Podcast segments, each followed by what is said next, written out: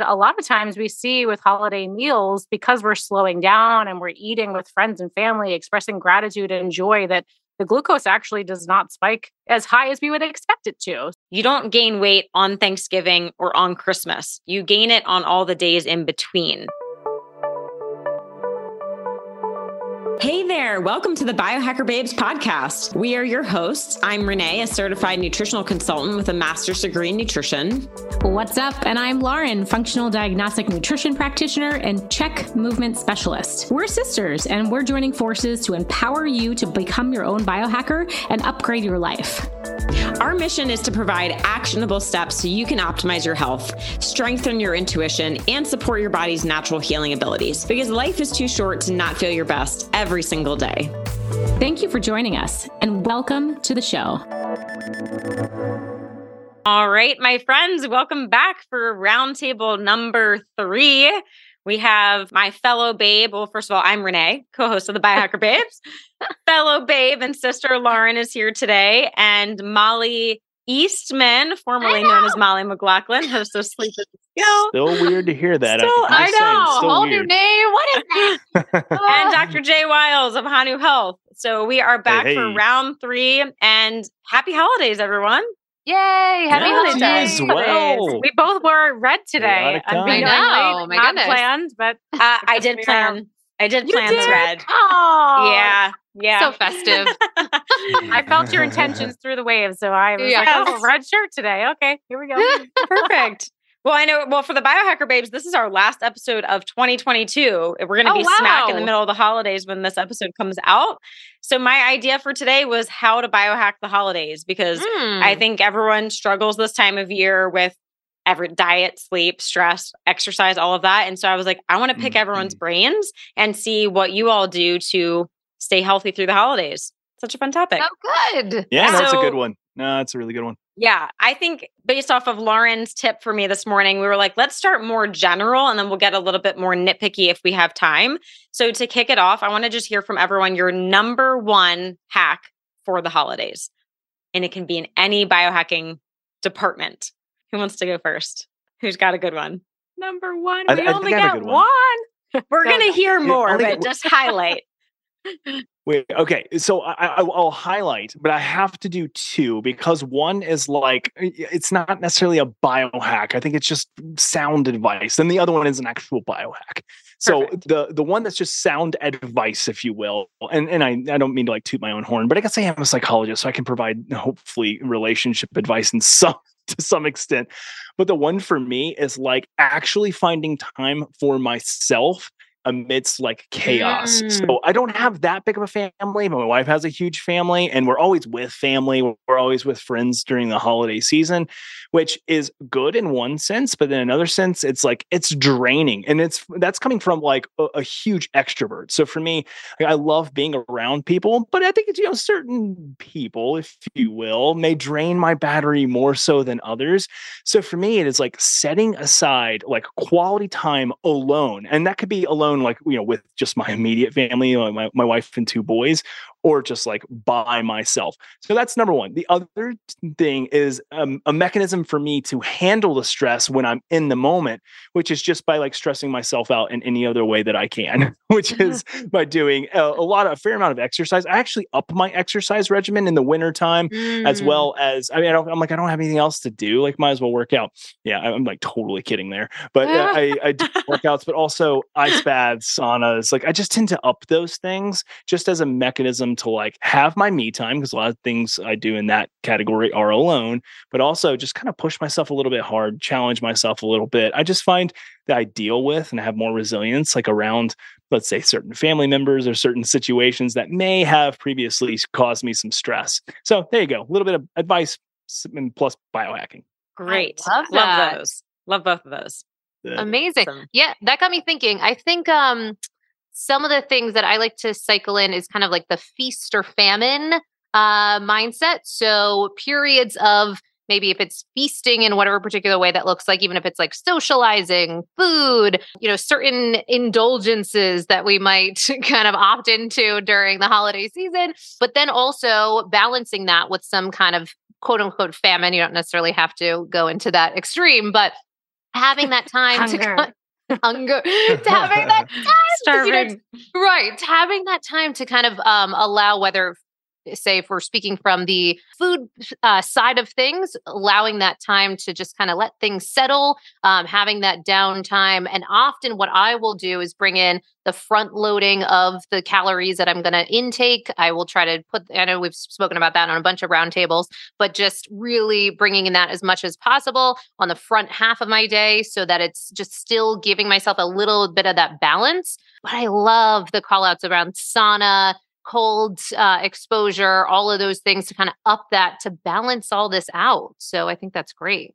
Mm, That's right. Yeah, I love that. Yeah, I Go was ahead, just Dr. gonna say it's it's one of those things for me that it's like I can so easily find myself just either overindulging, becoming sedentary, like thinking to myself, like I'm, you know, it's it, it's okay just to kind of pass up on the workout, or it's okay to pass up on this and this because I have family here, or whatever it may be, and and maybe I can make that excuse more often than I might make that, you know, d- throughout the rest of the year.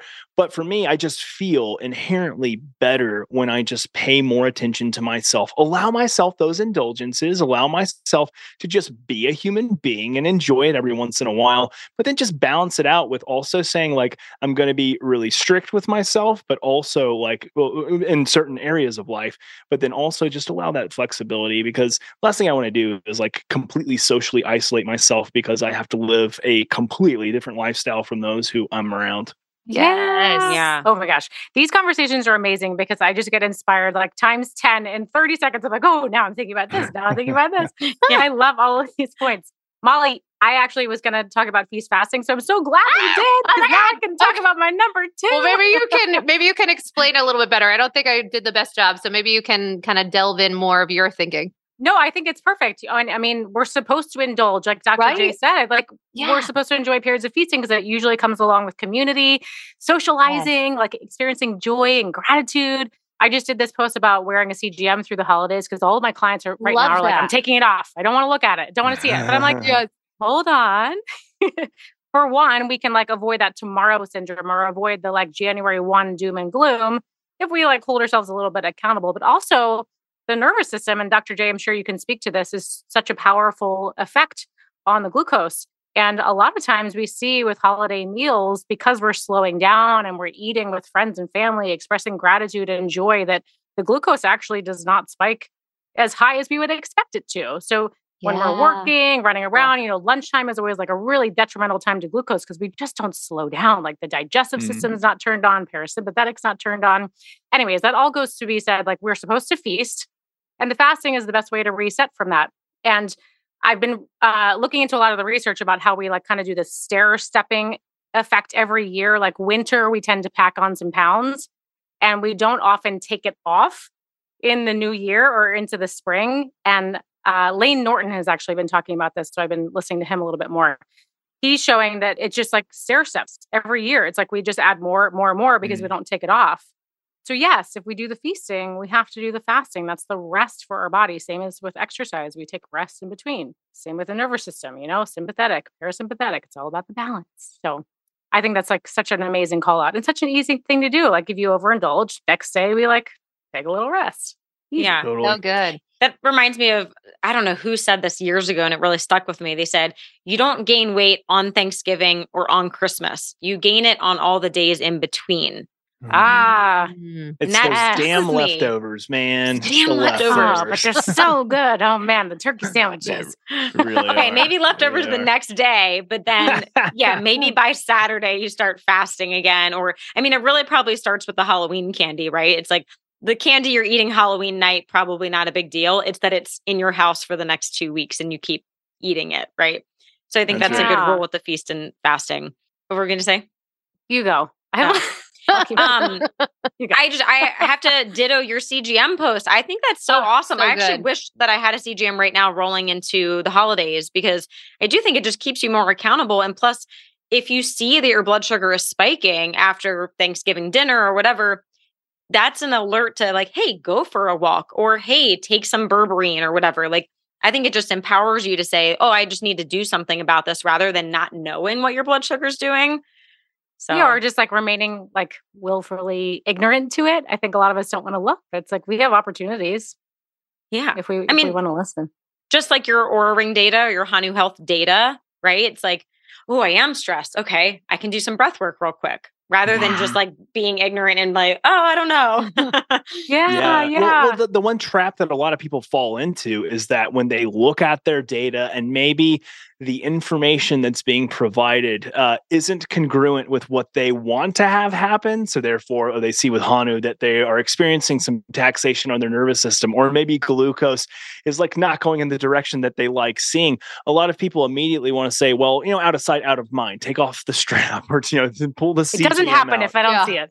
right exactly yeah. it doesn't happen if i don't see it and so going back to your point uh, renee about just the high level of accountability that you can get with some of these biometric monitors I, like that that for me is like why i go to it. Like i want to have that level of accountability like when i go into the holiday season. So for me i've got my levels on order right now because i don't wear it every single month. Like i get i, I do it probably every once or uh, once a quarter maybe is when i and i do a you know two week stints of, of levels or a month of levels. And you know for me the information is phenomenal. And i find I, I call it like the levels effect or the hanu effect. Like if i'm wearing my hanu i'm more aware of my stress response. I'm more aware of my breathing. If i wear my levels i think twice before i overindulge. But then also too and i think uh, the point goes you know to this lauren you probably can speak to it this plenty because you do this as a levels coach but it's actually like teaching people what you would expect to see um, as opposed to kind of what people Uh, uh, uh, I think feel like people just get so worrisome about things going awry when in fact it's like no there's also a natural progression of what you should expect to see especially if you're sitting down for Thanksgiving dinner and a single hit there or there to blood glucose isn't going to cause just this mass disruption and therefore you've got diabetes because you ate that meal or you've got cardiovascular disease because you ate that meal there's a compounding fe- effect over time not just a singular singular event that therefore like that's it like you, you know go from no diabetes to diabetes or no heart disease to heart disease or you know whatever it may be you fill in the blank right. The spectrum is wide. And I think that's an amazing point about the data. Like we haven't been trained to look at the data and to understand the data. And we could probably do a whole podcast, the four of us, just about reading data and what, what's normal, what's not, how to optimize That's it. right. I hear that a lot Next with one. glucose. People are like, Yeah. "Oh, well, I only ate fats all day because it didn't spike my glucose, and I'm, you know, I'm in the 80s all day long. That's good, right?" Like, well, it's okay to have some fluctuations. It's okay to have like this kitty roller coaster. Like that's okay, but we just haven't been been taught, and that's also okay. So that's valuable for sure. I just Yeah. wanted to add also, I, I guess my hack, go, uh, building on the feast fasting, is this is also not a time for PRs or gains, competition. This is not like going to be our best month ever. I think the holidays are very stressful. And so instead of hitting our best numbers ever, our most workouts ever, or like best glucose numbers, it's like, can we just stay in this nourished, balanced state and like listen to our body, knowing that there's so many stressors coming at us from the weather, from less sunshine and vitamin D exposure to who knows with family stress and planning and meals out and sleep schedules that change. Like it's like endless variables. So, so can we just find this middle ground where we're not pushing ourselves to like reach our max or to be the best? You know, that list goes on. But that would be my my Yeah, I big like advice is let's just kind of chill out. And of course, there's a spectrum there too, because like some people exercise way too much, or some people exercise too little. So the advice is know thyself and what what is your middle ground? What's your balance? What is your homeostasis? And how how can we like kind of just hover in that middle zone, essentially to like get through the holidays? well, I love that too, because one of the things that you just pointed on, I think is so helpful for us to have in the back of our minds as we're diving into this new period of like new chapter, new calendar, time zone, when we're going into winter, into ugh, the Januaries, the Februaries, what that all can bring up for people.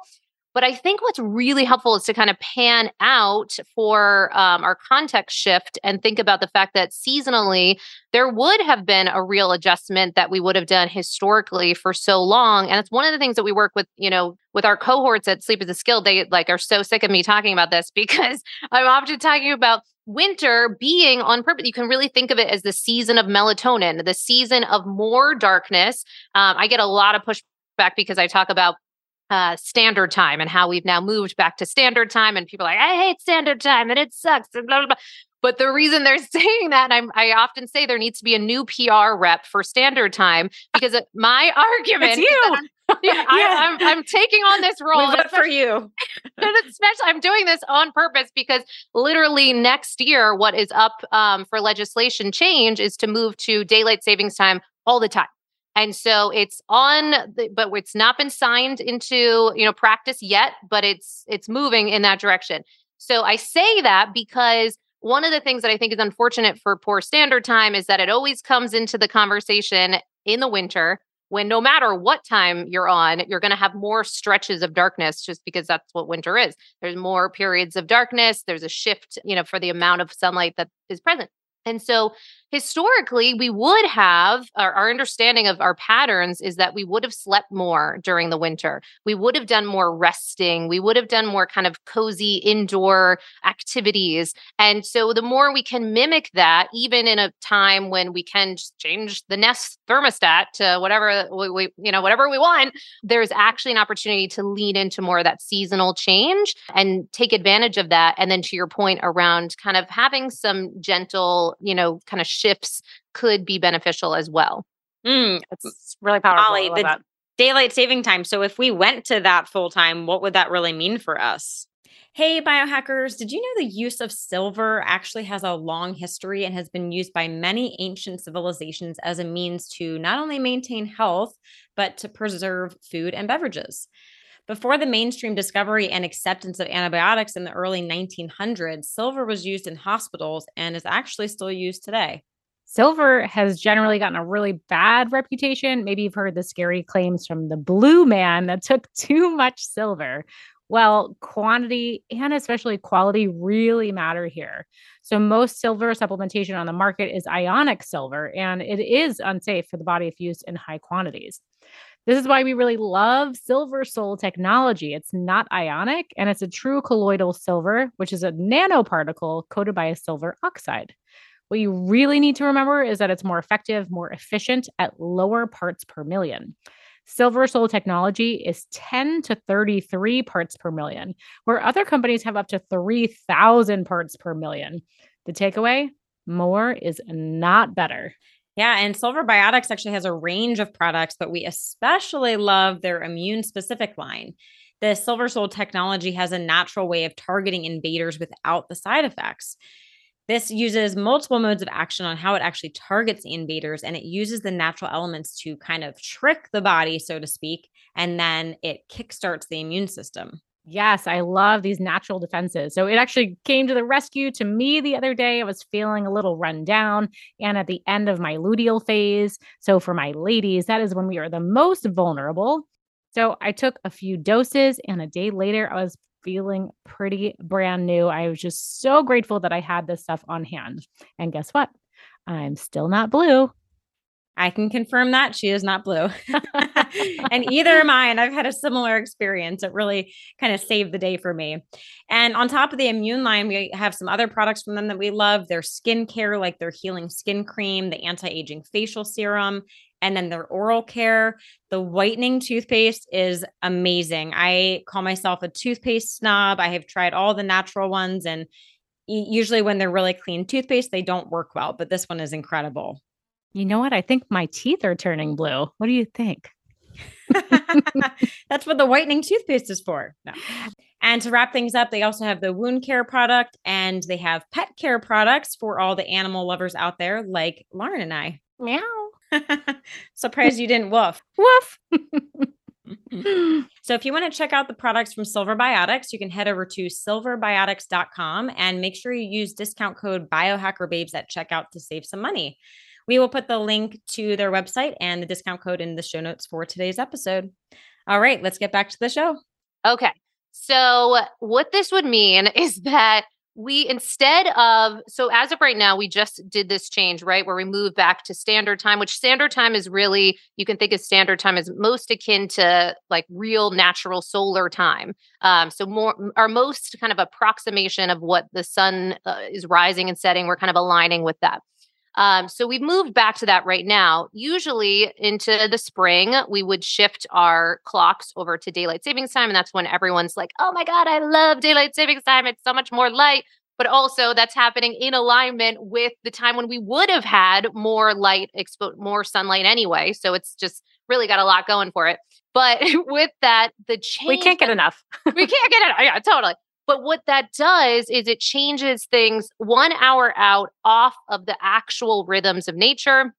So the concern from kind of the sleep community is okay, if we were to adopt daylight savings time all year long, which is what's on the table in the United States coming up, is that then we would be on there's an argument we'd be on permanent jet lag. So we'd be on permanent 1 hour differential than what is actually happening and skewed later and most of us do not need any additional help, quote unquote, of uh, going to bed later. Most of us are already skewing later in general. So this would just push the envelope even more, push us off of these rhythms. And in some parts of the country, that would have the sun rising at, we're talking into like 8 a.m., sometimes even in parts of like obscure areas. Um, it can go into even like 8:30s, late eights when Oof. sun would be rising. Wow. And so, you know, just even more challenging for us to align with these rhythms when it would look like this. So there's a lot of concern about what's at stake for that. So I think that this could be an opportunity for us as we're talking about holidays and what have you to kind of have a little bit of a crash course of what do these seasons what do they look like? How did, have we as you know kind of a man-made construct of changing times how have we disrupted some of that and thrown us all off? And how could we instead embrace it? So what's an argument on the table is permanent standard time so that we're not changing all along but we're just actually changing the times to be what you know the rhythms actually are. And i'm mm-hmm. guessing that's that's your preference molly that is my preference. Yeah, for sure. That's what I figured. Yes, yes. It, so yeah, it, moves, it, does skew you more. So there would be there would be that shift. So there'd be that earlier kind of sunrise, um, but it would be all year long. And so standard time could arguably have a little bit of better press because then it would also benefit from that time during the summer when there naturally is so much more hours of sunlight. It's just reappropriating that back to the actual rhythms. Sure. Yeah, that makes sense. sense to me. Yeah. Right? I, I feel like if the sun was coming up at 8 or 8:30, most people would not get outside and get their morning sunshine. Like they're already right. in the office by well, 8 or 9. school too. I mean, I think about oh, my kids. Yeah. Like they yes. they're they're in school at eight o'clock basically. So for them, like they've they're gonna have uh, well, I guess they can watch the sunrise from their, you know, school chair whatever. Oh, yes, I'm totally kidding, but I'm actually being. Huberman would not like this. He would be like, "Come on, get yourself outside." Yeah, that's totally. right. And they no, tried this right. in the 70s. We've tried this um, as a country. We tried this in the 70s and it did not work. People did not like it and fairly quickly went away and was repealed. Mm. But now we're you know recreating history uh again and which one did we try we tried all daylight like, savings time, time daylight savings time, time? Yes. Oh, okay yes. what was the pushback do you do you recall what the so, actual pushback um, was? there was safety concerns so there was uh and, and certainly the school uh, uh, element was a big one so a lot yeah. of parents were concerned about their kids kind of waiting for the school bus in the dark and you know all of these issues yeah. but also just it was really challenging for people to kind of maintain healthy um, sleep schedules when mm. it was kind of it goes against what we think of for uh, kind of being aligned with these rhythms as much as possible. So there was a lot of reasons why that one didn't really last. And so my hope is that now that this won't pass, but it is called the Sunshine Act, um, Sunshine Protection Act. So, you know, it's very nicely named, uh, but it's it. a little concerning and misleading. So you know, I, I so like yeah. intuitively, it all like it all sounds great, and I feel like I align like with with all of it. I am yeah. absolutely though one of those people who I'm always like, oh man, I love the sun like being out till like 9 p.m. or like, yes. and uh, like I'm always one of those like, oh man, four o'clock, uh, you know, five o'clock, the sun's going down. However, yeah. it's like that's just me being selfish and me wanting more sunlight at the end of the day. But if I uh, if I'm understanding correctly, which I think I am, there are it's pretty hard, significant health detriments that can come from not being aligned with the natural kind of with natural sunlight and the and the phase shifts of natural sunlight. So I mean, yeah, you, you might be selling me on it, even though I'm kind of like, oh, I do like being out at like 9 p.m. and it's still a mm. little bit like of sun I out. Know, it's kind of cool. I know. I'm with you. I love a passeggiata at like 9 p.m. Yes. Just like a nice stroll. But I have to say, since it's been getting dark before 5 p.m., normally I like to wrap up my clients by 5 and then I have like this email window where I sit at my computer because at 4:50 it's like, "Oh, sun's going down." I've been leaving my computer and going outside to walk before it gets dark. So Yay. at first I was like Hmm. super against it, but I'm like, oh, it's getting me out. It's like getting me away from my computer, I'm getting that sunshine, I get my walk in. Whereas before it was just like, I'll keep working. The sun's still up. We got time. Well, it helps me to wind down a lot sooner, which is really Yeah. good. Um, because for me, if I don't, I might be like, well, the sun is still out, so I can still like do work on my laptop. But if I'm like, uh, Yeah. it's you know six o'clock and it's pitch black out there, Yeah. it's not going to be good for me to sit in front of a computer screen, like you know, in my living room, and then I'll, I'll shut down. So it does help me with some of those maybe poor health behavior habits that I will engage in when the sun stays out for a much longer time for me, it's like, okay, is there a happy medium? Can I get like the sun out early and then it sets like just a little bit later than what it is right now? That's what I'm looking for. but hey, Same. you can't, you can't, we gotta go can't talk have it personal sunshine. Personal sun right. schedule. Just Right. yeah, rise and fall when I need it. Yeah, because Hey, it with does technology, feel that's gonna happen. Yeah, Yeah. uh, yeah. It does feel weird to be on your electronics when it has been dark for two or three hours, for sure. I'm definitely noticing that. And like even by eight o'clock, I'm like, is it bedtime? Oh wait, it's only eight. Like, yeah. So Molly, I'm happy to hear you say that it's normal to sleep a little bit more in the winter too, because I was going to ask you about that because I definitely do. Yes, a hundred percent. So a couple of things. One, and and more to the PR repping for standard time. I totally hear you because it's it can be jarring for it to um, get so dark so early. And my argument for for poor standard time is that if we were to experience it all year long, we would also get to experience some of the benefits of when we go into the summer months. And summer, just no matter how you cut it, is just going to have longer stretches of sunlight exposure in general. So historically, part of the argument back to that kind of feast or famine that also applied to sexual activity, that also ex- applied to um, the types of foods that we were having. And what we would see is that people would be more sexually active in the summer months because of just longer stretches of sunlight. You know, it's warmer, all these different reasons to be out socializing. There was actually a real change in activity levels and how you would kind of get together, communions of, you know, so if we really do kind of beckon back to how things were and then somewhat apply somewhat of that blueprint into our modern society, like we don't have to be nuts about it, but some element, um, you know, that even applies to seasonal food choices. You know, if you really dive into some of these things, it can, there can be a lot of wisdom, I think, from just mimicking a bit of how things were and then applying it now. Mhm. Yeah. Hey, at least Yeah. we don't live in Alaska where we have to deal with real darkness all day. It's true. There's that on the bright side. Yeah. no pun intended. Yeah. yeah. Like Um, you did there. Renee, Yeah. what's your big advice? yes. Um, okay, so I kind of have two. As I've been listening, I like agree with everything you all are saying. I would add two more. In one, I'm telling myself this advice personally because I need to hear it. Something that my husband and I are going to try through the holidays is one social commitment in a day. And, and Molly, right? You know how it is in Vegas. There's always something fun to do. So, Yeah. like, literally, Ryan and I sat down the other night. We're like, we just need to accept that we're going to miss out on certain fun things, and that's okay. Like, I don't want to be going to like a brunch here and then a dinner party here and then going to hear a band after. Like, one thing a day, have fun, and that's going to be plenty.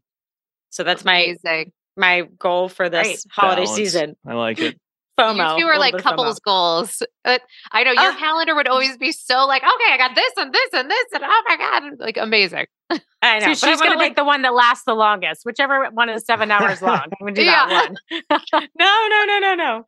Cutting back. And then on top of that is I already do this now and I'm going to do it through the holidays. I think it's great is 30 minutes a day. Dr. J, kind of how you were saying is like take time for yourself, like whatever that magic sauce is for you. And for me, it's 30 minutes. I'm loving the BrainTap with the AmpCoil, but you could totally just do some breath work or close your eyes, take a nap, meditate, whatever. But 30 minutes a day, because you know the rest of the day is going to be a little bit crazy. And I think on top of that, kind of like you were saying, Lauren, with like intense exercise, is like be kind to yourself. And I was even texting you this morning, Lauren. I was like, I think I need to skip Orangetheory today because it is such an intense workout. It's going to be super stressful. I have to be up at 2:30 tomorrow morning to go to the airport. So probably not a good idea to go like completely stress my body out tonight. So I'm like, Yeah. okay, I'm going to skip the hard Good workout. Right. Again, I'm talking to myself. I'm talking to myself here But we all need to take our own advice all the time. all the time. That's Right. I, I love the 30 minute. My coach this morning, I, I have um I, a lot of you know I like love having lots of coaches. And so one of my coaches is this high performance coach. And one of the things that our conversation left with was exactly that. And it's not as if it's like you know you you should do this and then life happens and then you get away from it and this is what i've been getting away from it is enough time of actually pulling myself away from the zoom calls the this the that and actually physically getting outside doing and i speak about this so often so i have to ensure that i'm like living my brand and so that was one of my recommitments with my coach was 30 minutes just kind of physically getting outside preferably walking and just like a you know a shift an environmental shift so i love that or uh, downtime or whatever that looks like for you Yeah, Yeah. a walk is a great way to do that. yeah sure Awesome. Yay for the 30 minute rule. yeah exactly. All right, friends, I have my next question for you. If you are going to a holiday party this season, what would you bring? What's your number one thing you'd bring? It can be be a dish, it can be a gift, it can be a drink, or it Oh could be God. nothing. Mm. It could be yourself. I'm Yeah, the absolutely. worst. Everyone I'm hates doing what I bring. Hey, biohackers, we just have a quick interruption in today's episode to tell you about something that is a game changer when it comes to blue light. We really want to be getting outdoors, getting that natural blue light exposure, especially first thing in the morning, right? That's going to help get us energized and focused and increase our natural rise in cortisol for the day. But unfortunately, a lot of us are sitting inside on computers and tablets and phones and TVs, right? And we're getting all this artificial blue light, which is very damaging to our overall health, but especially for our eye health. We don't want to be straining our eyes all day with this blue light exposure because it can cause long term damage to our eyes, but also like that eye strain. Maybe you've experienced headaches or blurry vision or just that mental fatigue. So, a really easy biohack for this is to wear blue light blocking glasses during the day. And that's where our friends from Felix Gray come in. They're nice because they just look like normal glasses. So if you don't like the crazy amber looking glasses when you're on your work calls or whatever, this is a really great option to protect your eyes during the day. I think this is a really, really easy biohack that we should all be implementing if you are victim to these modern day stressors, like being in front of your computer, or even if you're on your phone a lot during the day. And what we love about Felix Gray is that they're making some pretty stylish glasses. I think traditionally, a lot of the blue light blocking companies were not really going for fashion. And I know that's not the most important thing. We just want to block the blue light. But that was a big commitment for a lot of people because you look a little bit different at nighttime. And I know I like to wear mine in the airports and on the airplanes. And so I'm just really grateful that we are moving in the direction that we can look like we're just wearing normal glasses or glasses that, you know, fit our face and we have different styles and frames so that we can look stylish, you know? yeah. And they've also gone one step further. They have prescription glasses available, and their lenses actually filter 15 times more blue light. So that's really how it's helping our eyes. And the tint, it's actually built into the glasses. So it's a really high quality.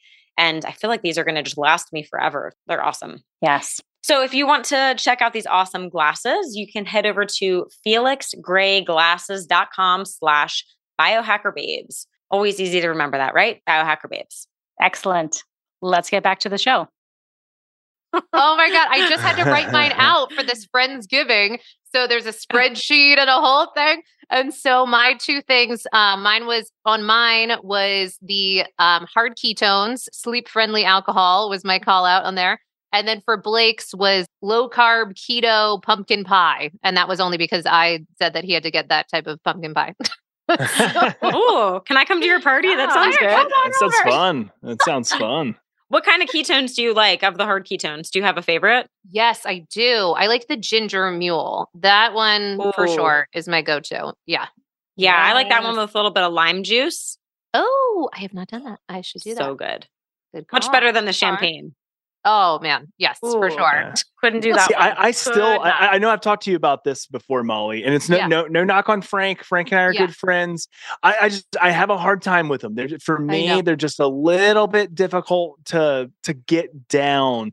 So Yeah, I, uh, so I've actually, I've been doing more of like a, I mean, it's still like a curious sober type thing where it's like Yeah. just taking. I actually really like the ketone water that he's just come out with. Oh, I Um, have so some for of me, that. Re- Yeah. So I really like that. It doesn't have the what's the alternative? I forgot what like the, buzzing Yeah. ingredient. Yeah. yeah, it doesn't have doesn't have that in it. But I just put in like a little bit of bitters and kind That's of make good it almost like a, a- like a whiskey sour.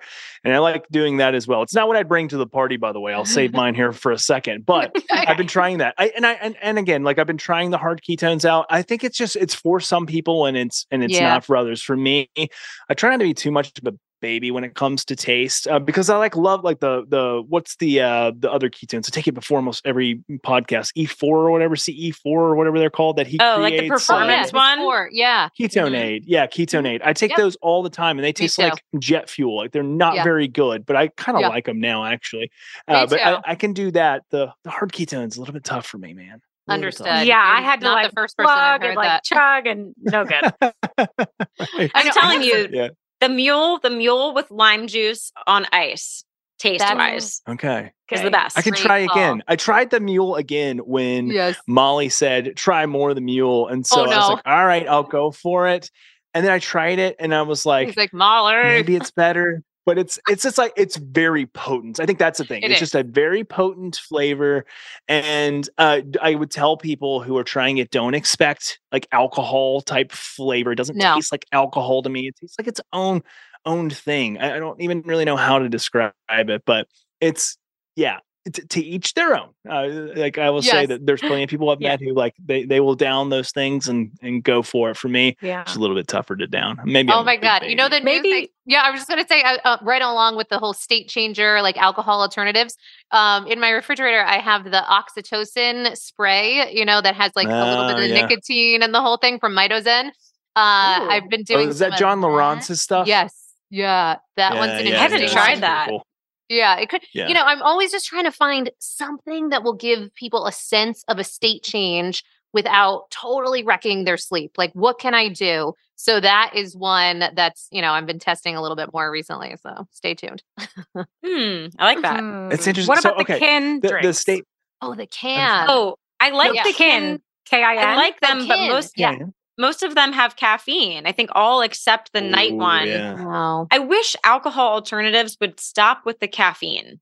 So many of them Yeah, do I'm that. And I'm like, I don't need a caffeine buzz at 8 p.m. Like, I don't just don't put the caffeine in there. Yeah, I I, do like that It's nighttime one. That and K I N. K-I-N, Yeah, yep. they have a couple different. Okay, yeah, I'm looking at it right blends. now.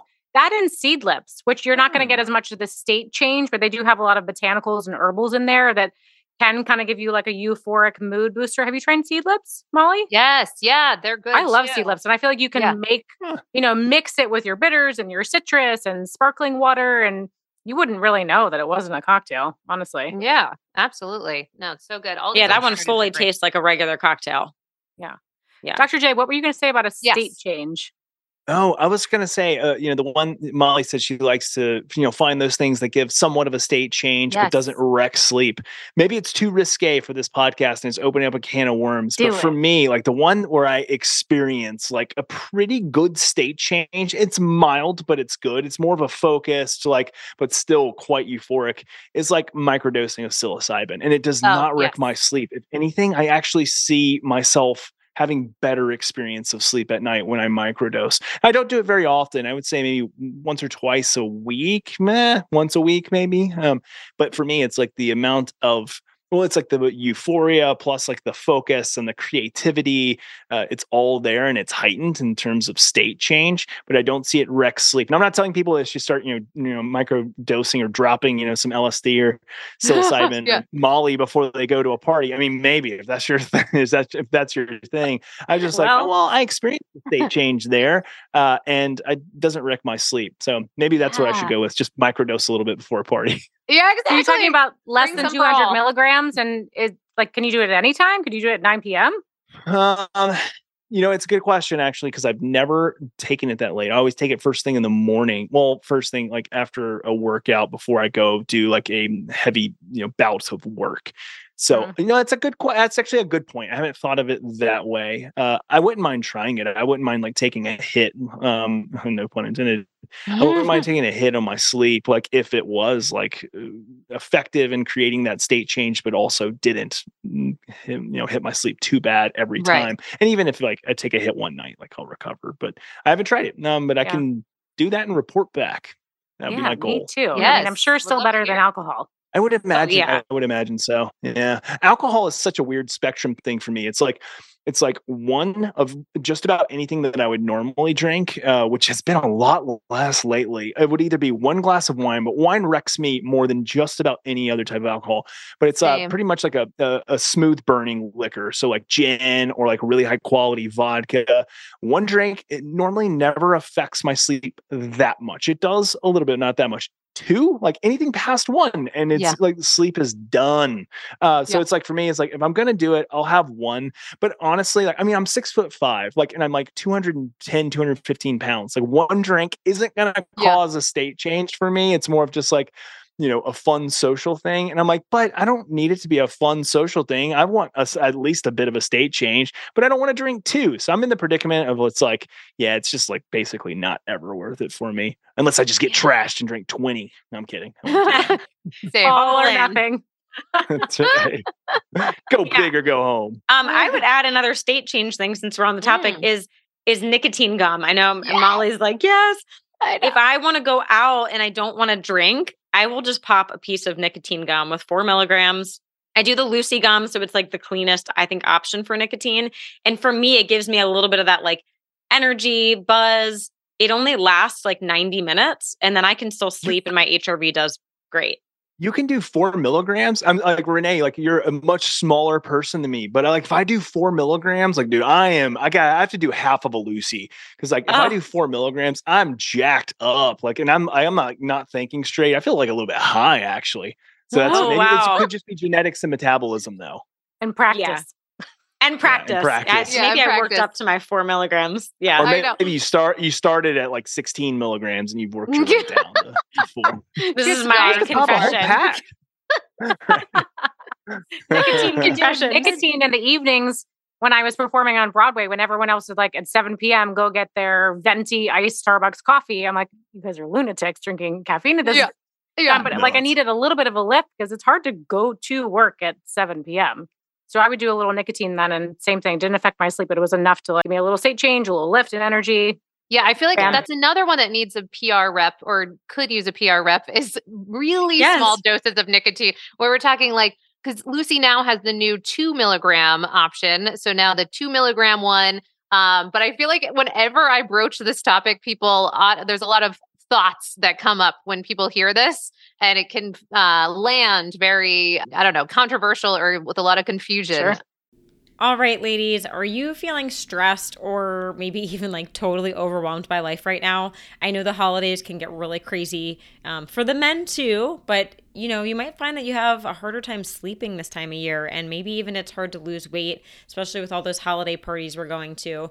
So, if this sounds like you, I want to talk to you about magnesium today.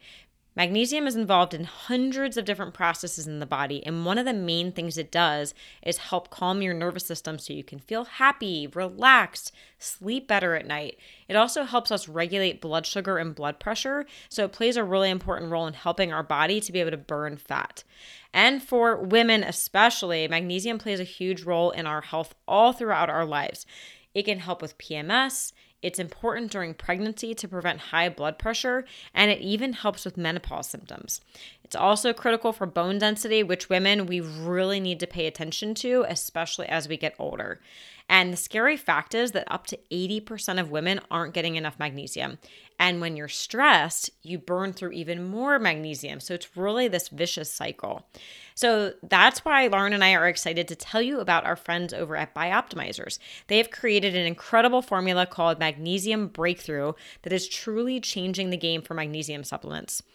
It's our favorite magnesium product on the market because it's the only full spectrum magnesium supplement that has seven unique forms of magnesium plus the cofactors and other nutrients needed to enhance the absorption of the magnesium. So if you want to check this out, head over to magbreakthrough.com slash biohackerbabes. That's mag like M-A-G, breakthrough.com slash biohackerbabes. And then at checkout, make sure you use code biohackerbabes10. You'll get 10% off anything that you want. All right, let's get back to the show. Yeah. I think people think Yeah. cigarettes. They think Yeah. they automatically think cigarettes, and you're like, no, no, it's quite quite different. It is an ingredient that you find in cigarettes, but Yeah. no, we are not telling you to go out and you know smoke smoke a couple cigarettes to get your high. We're talking about a, a lot lower dosage of nicotine, and we're also not talking about all the carcinogens found in a cigarette. But I think that's where a lot of people's heads Right. go. Uh, I've had that happen too before. Like the one time, I think it was the first time I said something about nicotine to my parents. It was probably at like a Thanksgiving dinner, a Yeah. Christmas dinner or something. And they looked at me and they're like, What? What Yeah. are you using?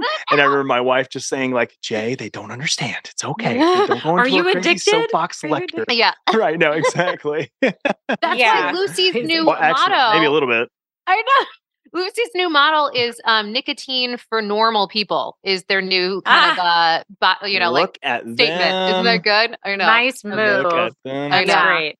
Yeah, because like you said, Jay, the, the cigarettes have all these carcinogenic ingredients, and but people associate the nicotine with that. But and yes, nicotine can be addictive at higher amounts, and I think a cigarette is like twelve to sixteen milligrams or something.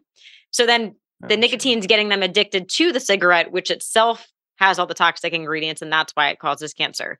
But it's not the nicotine itself causing cancer. That's like the big. Thank you, food Mythbuster. industry, for making us demonize the wrong Yeah. things. Yeah. That's right. Always. So Yeah. good. All right, Jay, what are you bringing to the party?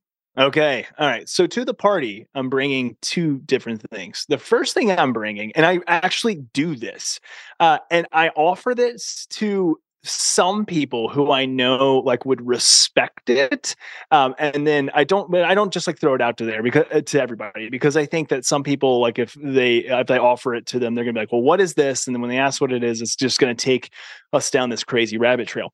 But every Thanksgiving dinner, every holiday party, holiday dinner, I always bring either one or two types of supplements. One would either be dihydroberberine, and the Mm. other one would be uh, Kion Lean. So you know some rock lotus. Um, for me, it's all about just like stabilization of blood sugar in whatever uh, way I can. Like I know a lot of people when they take it, they're like, you know, have like literally have your cake and eat it too. Well, not literally, figuratively, have your cake and eat it too. for me, it's like uh, I know, yeah, I know. For for me, it's it's one of those things where like I I kind of agree with that in one sense, but I also think it gets blown out of proportion. But I like bringing that simply because for me, it's like I can just uh, maybe indulge, maybe overindulge a little bit at this one singular event and not be like feel too guilty about it. And then well, I have a fair amount of family members who I think just like I don't know. Maybe it's just as a proxy over time, they've always just like kind of come to me for health and wellness related questions. And so, like, they know I have stuff like that. And so, I have a brother in law who's all the time, he's like, Did you bring some of that stuff uh, for the for the carbs? I'm like, Well, yeah, I've got it here. Here, have some. And then my wife likes it. And, you know, we we don't give it to our kids. Uh, but uh, yeah, I don't even know why I was bringing the kids into this. They don't ask about it. They're just eating. They're eating Where's that uh, carb whatever stuff? Yeah. yeah there's that, that carb stuff um so that's that's the first thing i would bring or one or one or two things the other thing that i will bring like every once in a while uh, but again I, it's been a lot less often is i'll bring a bottle of wine from um, the dry farms because i think that if i'm going to drink wine i'm going to i want one that's going to be really solid uh, organic uh, just one that isn't just full of just like really bad, you know, waste products and chemicals. And so I, I like to go with dry farms. And for me, it, it tends to be like maybe once a season that I'll do that. But again, like I enjoy a glass of wine and I'm willing to take a hit, even though like wine is my absolute favorite thing to drink in the whole wide world, probably besides like coffee and Topo Chico. Uh, and so, so for me, I like, I want to still have it, even though I'm like, I know this is going to take a hit on me in some way but uh, yeah, I, I, bring the bottle so that I don't drink the whole bottle. I share it with others. Nice. I have to That's add it. to the dry farm. We just had Todd White back on Biohacker Babes podcast and for a second time. And two things that I learned I actually didn't know before is one that most wines are not vegan or vegetarian friendly because they're putting Mm. like Lauren, you maybe you remember like pig Hmm. spleen and beef liver, like there's What? weird animal byproducts Random- that are yeah. in wine, in conventional wine. Yeah. So vegan vegetarians, be careful what wine you're drinking. And then two, there's actually like two classify or I'm sorry, what was it called? Two acute toxins in conventional wine that if you have too much within a 24 hour period, um, it could kill you. Mm. and those are in the wine. So I'm like, great. Excellent. Yeah. Right. So yeah, it is so I pretty insane. Yeah. Of all the things that are labeled vegan, you're like, what wasn't that vegan to begin with? You're like, oh, wine actually probably deserves that labeling. It's just people have no idea. Oof. Wild. Wow. yeah. So definitely that's, a big that- that's fan an of odd one for me. Well, for me, it's like you know, pig liver and spleen. Maybe I do want a little bit of that, so I don't, don't have to eat it. Um, so I'm just going to get my organ meats Yeah. through my wine. Uh, Can I get my B12 that way? Yeah. Yeah. Right. But mixed in with some But, plastics and carcinogens too. I don't know. You're like, does your Why stomach not? It separate that? offsets. come on, come on, Lauren. It just all offsets. no, I, I think like that's just like insane to me. That like I guess companies like if I'm assuming larger scale companies that you know have a high level, high quantity of production do this. It just seems like so bizarre to me. Like to think that like all of this stuff can be included, and obviously they're not putting it on the label. You know, with pig spleen and pesticides, and they're not putting it on the label. But uh, people they love their stuff, so they're going to go to Costco and they're going to buy a whole case of this and drink, you know, the whole thing over the course of a weekend because hey, it's the holidays and that's what you do. So it's like again, I I think that I don't want to go to the extent of saying like let's just demonize alcohol and never ever use it because I think we've done that with like so many things, and then we always kind of like come back a little bit on it. We're like, ah, well, maybe we shouldn't have said cut it all out. I think limit it pretty significantly is a good idea, but just make sure that the quality is better, especially over the quantity. I think that's the takeaway for that one. I Yeah, could I not agree more. Yeah. it- can you imagine if your food label had 76 toxic additives on it? Right. Like you wouldn't buy it, but it's in the wine. And just because it's not on the label, you buy it. Right. Yeah. It's crazy. I was out of so sight, out of sh- mind. My Yeah. gosh, absolutely. And I, I was so shocked to hear also from Todd that going to a place like Whole Foods where you think, oh, we can trust it. It's mostly organic and they're going to source well.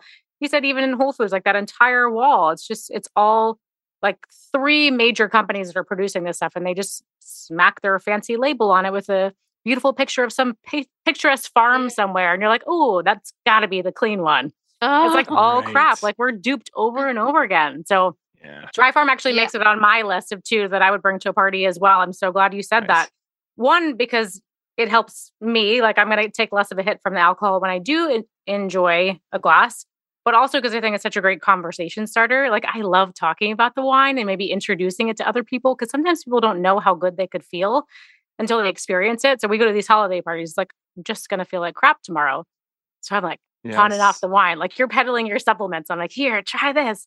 Call me tomorrow. Let me You know should- how you feel. You should get you should get dry farms to like pay you to be a sommelier at all of your parties, just serving serving their wines everybody, talking about it. should because They- you know what? I have that. brought it into. I have snuck it into many a restaurant and many a bar.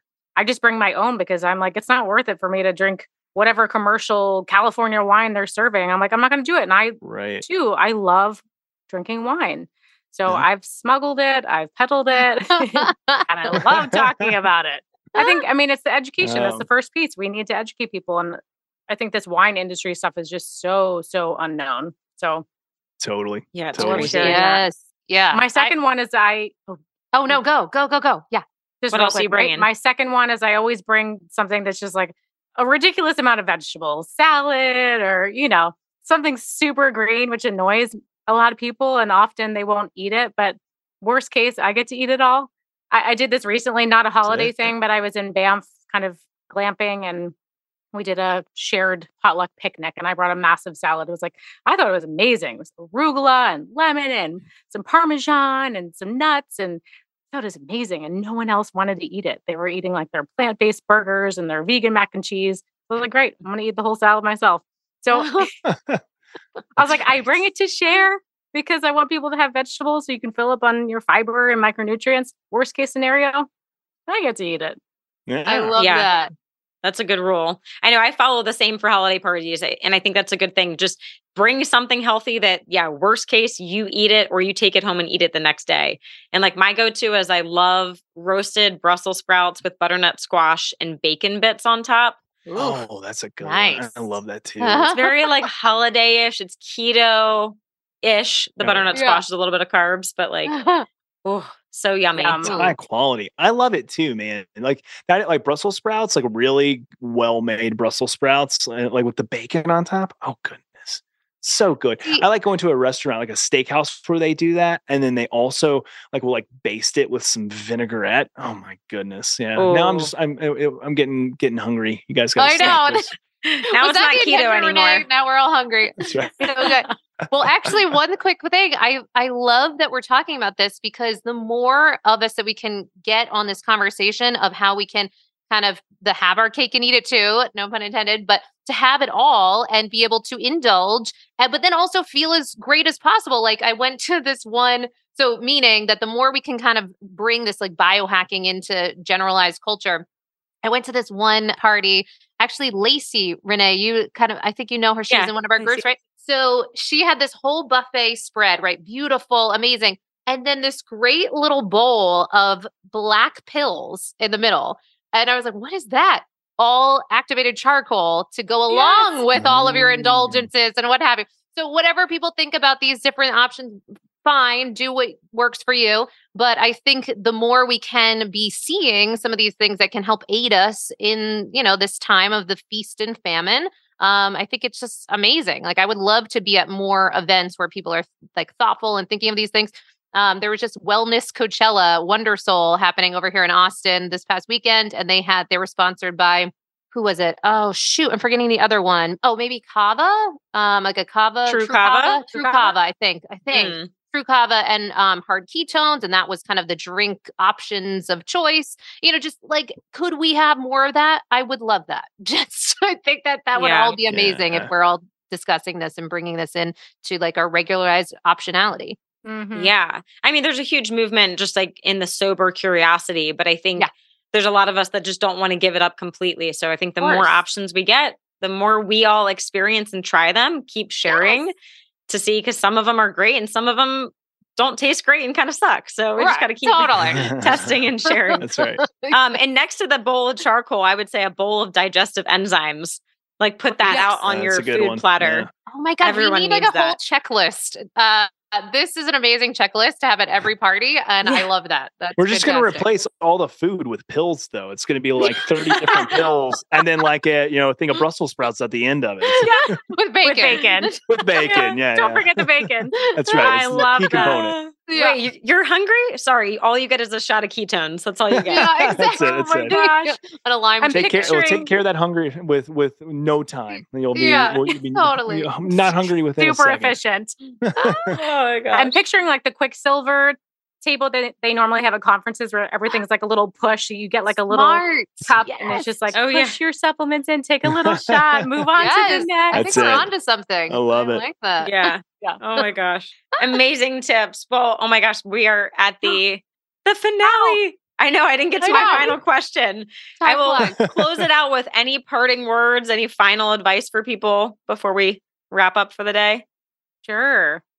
I, I would say Silence. just kind of circling back to my other advice, I would say just really listen to your body um, from an immune perspective, just because we have less vitamin D, less sun exposure, more darkness, sleep is off, more sugar. I mean, every client that I talk to is like, there's cookies everywhere.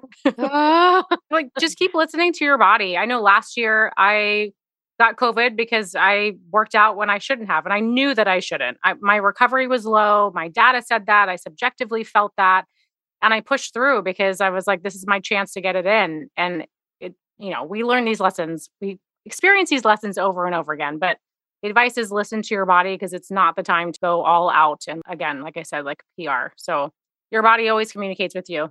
Listen to it. Beautiful. Love that. I love that. I would say, um, yeah, utilizing your calendar too to ensure that you're building in time in your calendar to have that recovery, the off time, the 30 minute walk or, you know, downtime that we're talking about, whatever it looks like for you and sprinkling that in so that we aren't running ourselves down. I also did something like that, Lauren, last year and really ran myself down, got COVID, just, you know, way more suffering than I needed to do.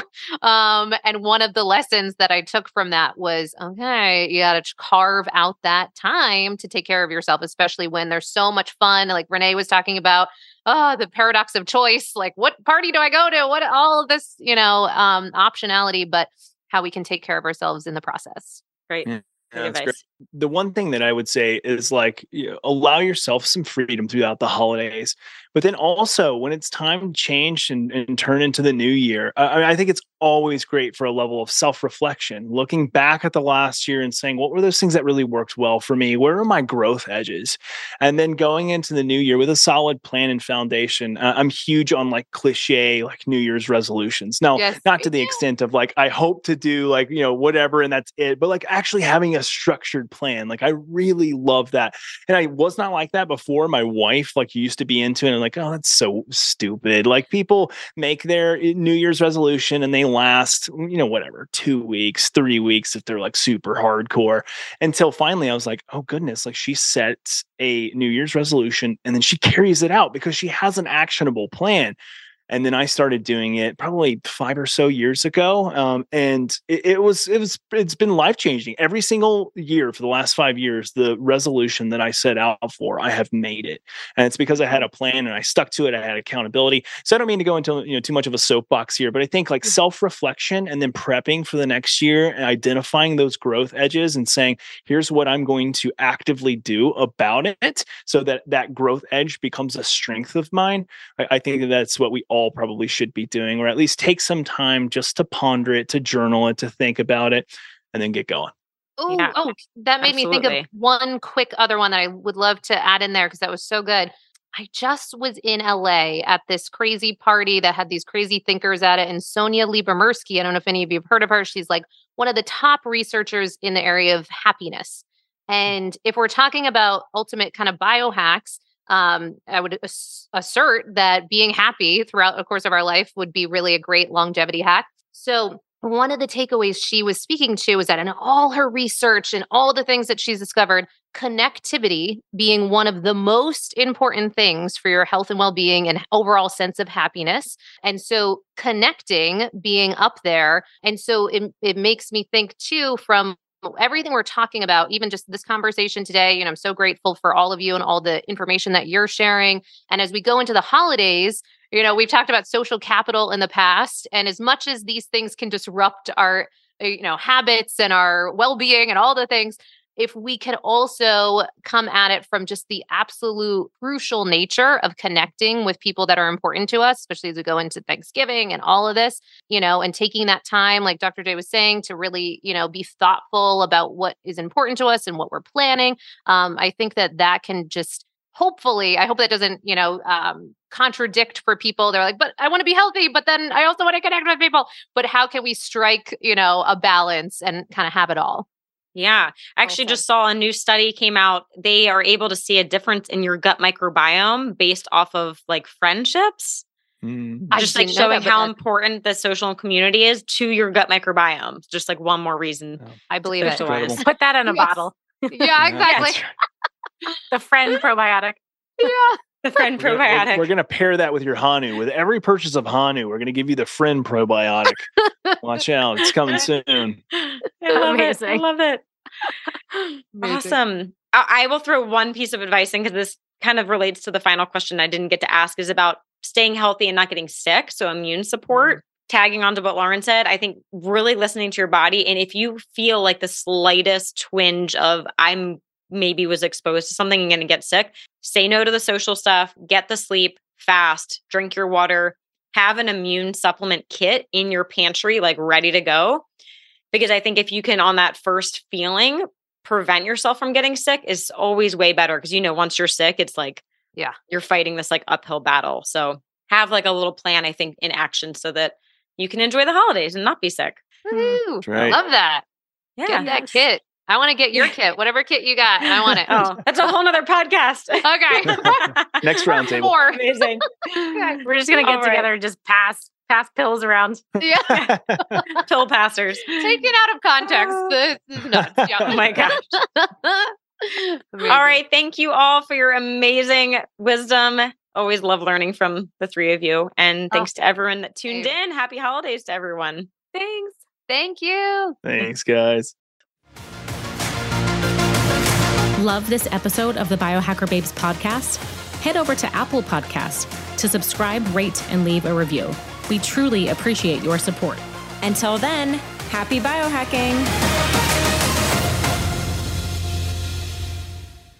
This podcast offers health, fitness, and nutritional information and is designed for educational purposes only. You should not rely on this information as a substitute for, nor does it replace professional medical advice, diagnosis, or treatment. If you have any concerns or questions about your health, you should always consult with a physician or other healthcare professional.